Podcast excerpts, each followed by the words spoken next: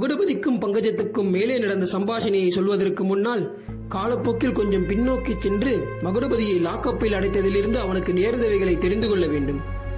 Police லாக்கப்பில் இருந்து மகுடபதியை சப்ஜெயிலுக்கு கொண்டு போய் ஒரு தனி அறையில் அடைத்தார்கள். ஏற்கனவே இரண்டு முறை ஒரு வாரமும் பத்து நாளும் அவன் சப்ஜெயிலில் இருந்திருக்கிறான். ஆனால் இந்த தடவை அவன் சப்ஜெயிலில் இருந்த மூன்று நாட்களும் அவனுக்கு மூன்று யுகங்களாக தோன்றின. அவன் உள்ளம் எண்ணாத எண்ணமெல்லாம் எண்ணிற்று. தேசத்தில் மகக்க மகத்தான இயக்கம் ஆரம்பமாகி நடந்து கொண்டிருந்தது.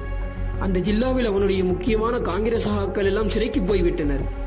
அநேக தொண்டர்கள் அடிபட்டு ஆஸ்பத்திரியில் கிடந்தார்கள். இப்படிப்பட்ட இயக்கத்தில் தான் பங்கெடுத்துக் கொள்ள முடியவில்லை. ஏதோ ஒரு பொய்கேசில் அகப்பட்டு சப்ஜெக்டில் கிடக்க வேண்டியதாக இருக்கிறது.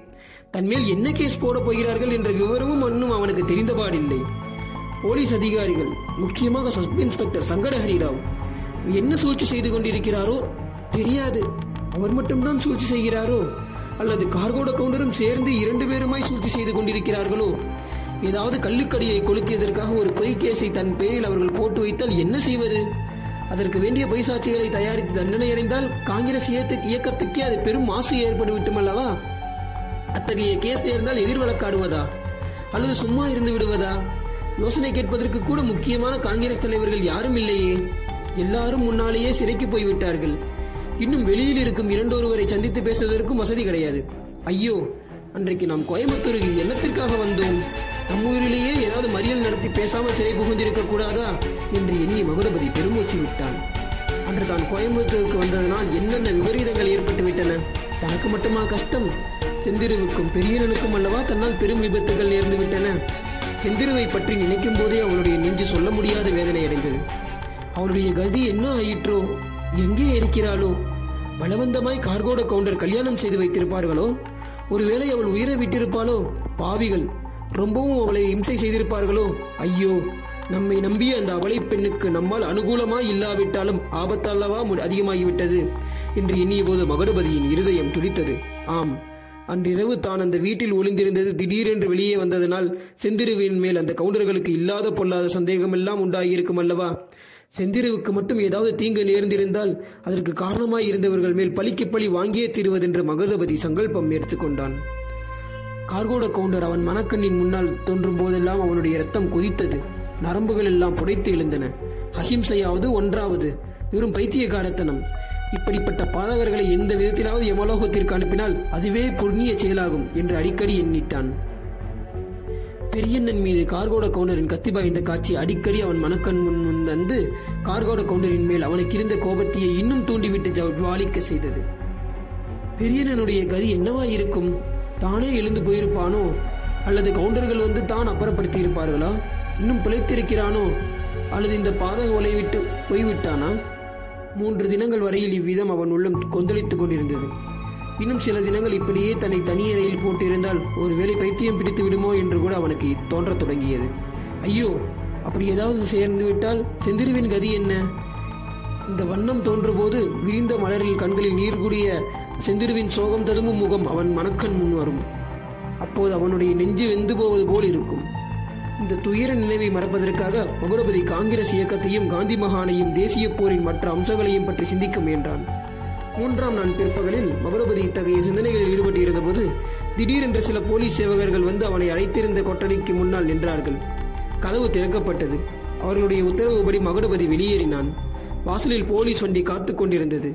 அதற்குள் ஏற்கனவே நாலைந்து தொண்டர்கள் இருந்தார்கள். மகுடபதியும் அதற்குள் ஏற்றப்பட்டான். போலீஸ் சேவகர்களும் ஏறி உட்கார்ந்ததும் வண்டி புறப்பட்டது. எல்லாரையும் கோர்ட்டுக்கு தான் அழைத்து போகிறார்கள் என்று மகுடபதி நினைத்தான். வண்டியில் ஏற்கனவே இருந்த தொண்டர்களை ஒருவரையும் அபரபலிக்கு தெரியாது. அவர்கள் எல்லாம் மகாத்மா காந்திக்கு ஜே வந்தே மாதரம் என்று உரத்த குரலில் கோஷமிட்டார்கள் அபரபதிக்கு இந்த கோஷத்தில் கலந்து கொள்வதற்கு வேண்டிய உற்சாகம் இல்லை. ஆகையால் மௌனமாயிருந்தான் தொண்டர்களின் கோஷங்கத்தினால் கலவரப்பட்டு வீதியில் போய்க் கொண்டிருந்த ஜனங்கள் போலீஸ் வண்டியை நோக்கினார்கள். அவர்களில் யாராவது தனக்கு தெரிந்தவர்கள் இருக்கிறார்களா? இருந்தால் சமிகையினால் செய்தி தெரிவிக்கலாம் என்று மகுடபதி ஆவலுடன் வண்டி கம்பிகளின் வழியாக பார்த்து கொண்டே போனான். ஒருவரும் அவனுக்கு தெரிந்தவர்களாக எதிர்படவில்லை. எதிர்பட்டிருந்தாலும் இரும்பு வலைக்கூண்டு போல் அமைந்திருந்த போலீஸ் வண்டிக்குள் இருந்து அவனால் ஒன்றும் பேசியிருக்க முடியாது. வண்டி வேறு மிகவும் வேகமாய் போய்க் கொண்டிருந்தது. கோர்ட்டில் கொண்டு போய் நிறுத்தியதும் தன் பெயரில் பொய் கேஸ் போட்டிருக்கிறார்கள் என்று கூச்சலிட்டு அன்று இரவு நடந்த சம்பவங்களை எல்லாம் சொல்லலாமா? என்ற மகுடபதி யோசித்தான். அவனால் தெளிவாக சிந்தனை செய்ய முடியாவிட்டாலும் அதனால் பயன் விளையாது என்று தோன்றியது. முதலில் மற்ற தொண்டர்கள் தன்னை ஜெயிலுக்கு பாய்ந்தவன் என்று நினைத்துக் கொள்வார்கள். மற்றபடி மாஜிஸ்ட்ரேட்டும் சொல்வதை காது கொடுத்து கேட்க மாட்டார். கேஸுக்கு சம்பந்தமில்லாத விஷயம் என்று சொல்லி தான் பேசுவதற்கே இடம் கொடுக்க மாட்டார். கார்கோட கவுண்டர் மாஜிஸ்ட்ரேட்டையும் தன்னுடைய கைக்குள் போட்டுக் கொண்டிருக்க வேண்டும் கூடுமல்லவா? ஏ- ஏதாவது ஜாமீன் கேஸ் என்று தன்னை ஒரு வருஷம் சிறைக்குள் தள்ளிவிட்டால் செந்திருவின் நிலைமை என்ன? இப்படி கோர்ட்டில் என்ன சொல்வது என்று என்பதை தீர்மானிக்க முடியாமல் மகுடபதி தவித்துக் கொண்டிருந்த போது அந்த போலீஸ் மோட்டார் கோயம்புத்தூர் நகரின் எல்லையை தாண்டி கொண்டிருப்பதை மகுடபதி கவனித்தான். இது என்ன? நம்மை கோர்ட்டுக்கு கொண்டு போகவில்லையா? எங்கே கொண்டு போகிறார்கள்? என்று மகுடபதி மற்ற தொண்டர்களை பார்த்து கேட்டான். அவர்களில் ஒருவன் இது தெரியாதா உனக்கு? நம் பேரில் கேஸ் நடக்காதாம். இப்போது கோயம்புத்தூருக்கு வெளியே எங்கேயாவது தூரத்தில் கொண்டு போய் விட்டுவிடும்படி ஜில்லா மாஜிஸ்ட்ரேட்டின் உத்தரவாம். இந்த செய்தியை கேட்டதும் மகுடபதிக்கு புத்துயிர் பிறந்தது போல் இருந்தது. இன்னும் சிறிது நேரத்திற்கெல்லாம் தனக்கு விடுதலை கிடைத்துவிடும் என்ற எண்ணம் அவனுக்கு குதூகலமே உண்டாகிற்று போலீஸ் வண்டி அதிவேகமாக சென்றது போல் அவன் எண்ணங்களும் விரைந்து சென்றன. விடுதலை கிடைத்ததும் செந்திருவை தேடும் முயற்சியில் தான் ஈடுபட வேண்டும். அதை எப்படி ஆரம்பிப்பது? ஏன்? முதலில் மாசி ஐயாசாமி முதலியார் வீட்டுக்குத்தான் போக வேண்டும். முதலியால் எப்படிப்பட்டவராய் இருந்த போதிலும் அவருடைய பெண் செந்திருவின் தோழி தனக்கு ஒத்தாசையாய் செய்யலாம் அல்லவா? அதிவேகமாய் போய்க்கொண்டிருந்த மோட்டார் வண்டி சற்றென்று சாலையில் நின்றது. மூன்று தொண்டர்கள் இறங்கி விடப்பட்டார்கள். அவர்கள் வந்தே மாதரம்! என்று கோஷித்தார்கள். வண்டியில் இருந்தவர்கள் எதிரொலி செய்தார்கள். மறுபடியும் வண்டி கிளம்பி துரிதமாய் சென்றது.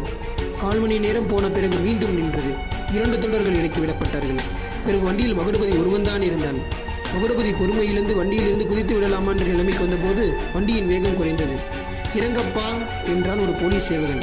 வண்டி சரியாக நிற்பதற்குள்ளாகவே மகுடபதி இறங்கினான். இதனால் தள்ளாடி கீழே விழப் போனவன் மெதுவாக சமாளித்துக் கொண்டான். அவன் இறங்கியதும் போலீஸ் வண்டி அந்த சாலையை ஒரு பிரதட்சணம் செய்து திரும்பி அந்த வழியை விற்று என்று புறப்பட்டு அடுத்த நிமிஷம் அமோகமாக கிளம்பிய சாலை பொழுதியில் மறைந்து விட்டது அஸ்தமன சமயம். சூரியன் மேற்கு திசையில் காணப்பட்ட மலைத்தொடர்களுக்கு பின்னால் மறைந்து விட்டது சாலை நிர்மானுஷ்யமாயிருந்தது. கண்ணு கெட்டிய தூரம் ஊரோ வீடோ காணப்படவில்லை. அந்த இடம் கோயம்புத்தூரிலிருந்து சுமார் முப்பது மைல் இருக்கலாம். அவ்வளவு தூரம் எப்படி நடந்து போய் சேர்வது? சாலையில் ஏதாவது பஸ் வந்தால் ஏறிக்கொள்ளலாம். இத்தனை நேரம் கழித்து பஸ் வருமா? இம்மாதிரி யோசனை செய்து கொண்டு மகுடபதி சாலையோடு வந்து கொண்டிருந்தான். ஓரிடத்தில் சாலையில் முச்சந்தியில் கைகாட்டி மரமும் காணப்பட்டன. கோயம்புத்தூர் சாலையில் அவன் திரும்பியதும் எதிரே ஒரு மோட்டார் வண்டி வருவதை கண்டான்.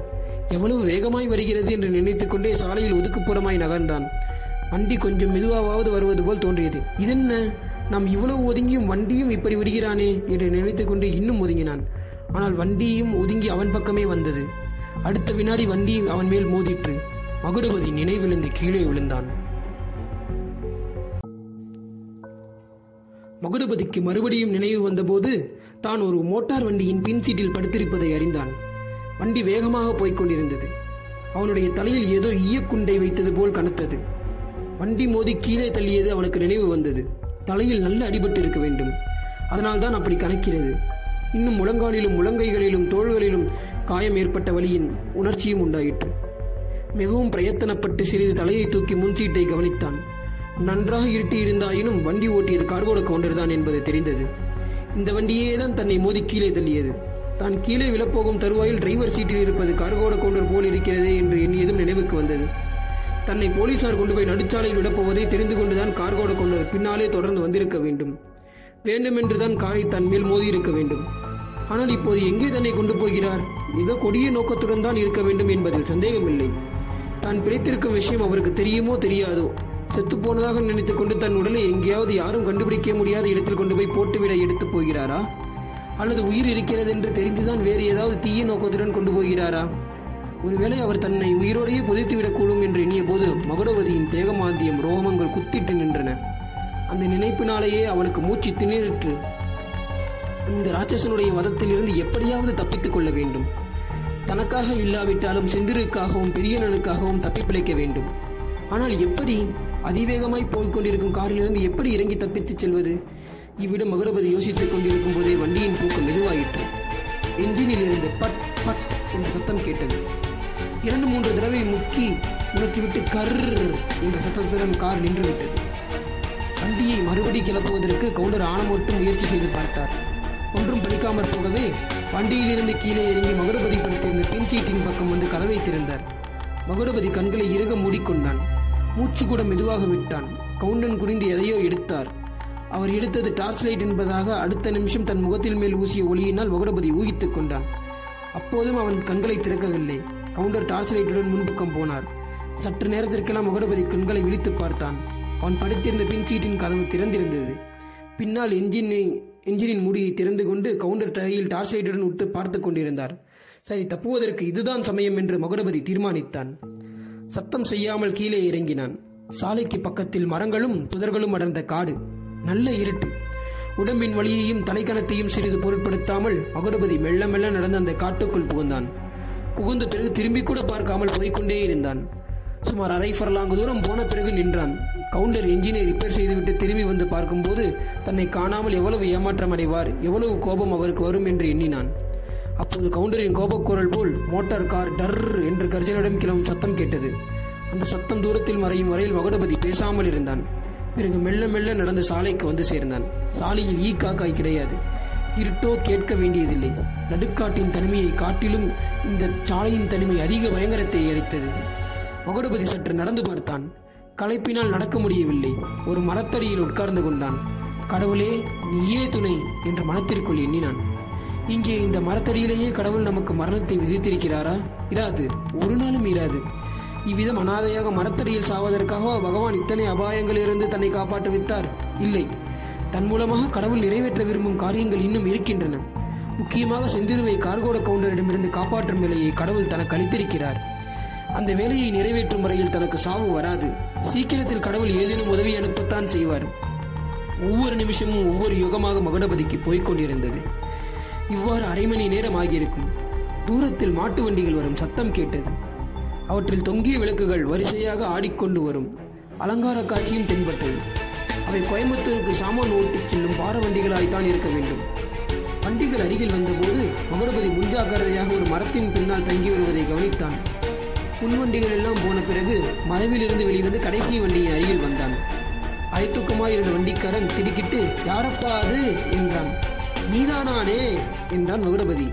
அவன் வேங்கைப்பட்டிக்கு பக்கத்து ஊரான காட்டுப்பாளையத்தைச் சேர்ந்தவன் செங்கோட கவுண்டன் என்று பெயர்.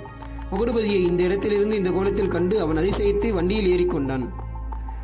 வண்டியில் தானிய மூட்டை ஏற்றி இருந்தது மகுடபதி படுத்துக்கொள்ள சௌகரியமாய் இருந்தது மகுடபதி காங்கிரஸ் தொண்டன் என்பது செங்கோட கவுண்டனுக்கு தெரியும். கோயம்புத்தூரில் நடந்த தடியடி கலாட்டாவை பற்றியும் அவன் கேள்விப்பட்டிருந்தான்.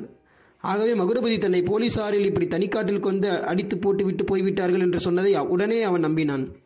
மகுடபதியினிடம் பூர்ண அனுதாபம் காட்டியதுடன் போலீஸ் இலாக்காவை பலமாக திட்டவும் தொடங்கினான்.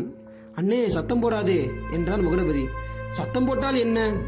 எந்த பயல் என்னை என்ன செய்து விடுவான்? செகுப்பு தலைப்பாயை கண்டு பயப்படுகிறவன் செங்கோட கவுண்டன் அல்ல. எந்த பயலாவது என் மேல் கை வைக்க வந்தால் ஒரே குத்தாய் குத்தி போட்டு விடுவேன் என்று செங்கோட கவுண்டன் மடியில் இருந்து கத்தியை எடுத்தான். மகுடபதிக்கு அவன் மகாத்மாவின் அகிம்சையை பற்றி சொன்னதெல்லாம் ஒன்றும் பயன்படவில்லை. கடைசியாக மகுடபதி இன்னொரு காரணம் இருக்கிறது. அண்ணே இந்த கலாட்டாவில் என்னை வேலை தீர்த்து விடுவதென்று கல்லுக்கடை கொண்டு கங்கணம் கட்டியிருக்கிறார். என்னை தேடிக்கொண்டு ஒருவேளை எதிரே வந்தாலும் வருவார். நான் இந்த வண்டியில் இருக்கிறது தெரிந்தால் யார்? கள்ளிப்பட்டி கொண்டரா என்று செங்கோட்டை கவுண்டன் கேட்டபோது அவனுடைய குரலில் கவலை தோணித்தது. ஆமாம் என்றான் மகுடபதி. ஐயையோ இந்த ராசசன் கிட்டவா நீ விரோதம் பண்ணி கொண்டாய் என்றான் செங்கோட கவுண்டன்.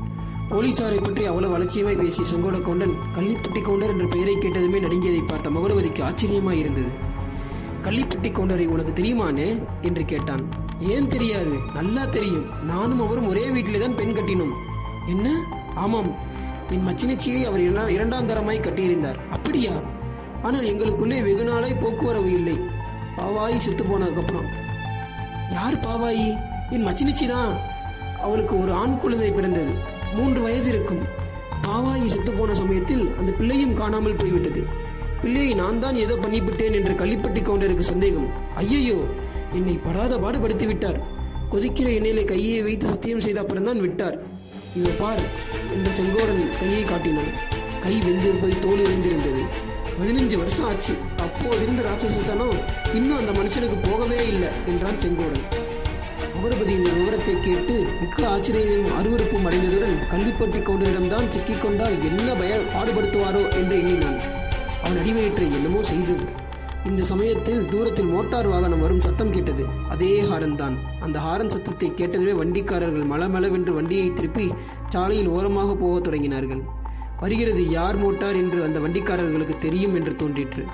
நீ பயந்தா போலயே ஆச்சு தம்பி. கப்சி பேசாமல் துணியை போர்த்தி கொண்டு படுத்துக்கோ என்றான் செங்கோல். கட்டை வண்டிகளுக்கு எதிரே கொஞ்ச தூரத்திலேயே மோட்டார் நின்றுவிட்டது. அதில் இப்போது நாலு பேர் இருந்தார்கள். கள்ளிப்பட்டி கொண்ட கையில் துப்பாக்கியுடன் காரில் இருந்து இறங்கிய போது அவ்வளவு வண்டிக்காரர்களுக்கும் கொலைநடுக்கம் எடுத்திருக்க வேண்டும். மகுடபதிக்கு கூட என்ன விபரீதம் நடக்கப் போகிறதோ என்று தத்தளிப்பாய் இருந்தது. கவுண்டர் துப்பாக்கியை பக்கத்திலிருந்தே காட்டு காட்டு பக்கமாய் சுட்டார். டும் டும் என்று இரண்டு வேட்டுச்சத்தம் அந்த நள்ளிரவின் நிசப்தத்தை கிழித்துக் கொண்டு கேட்டது.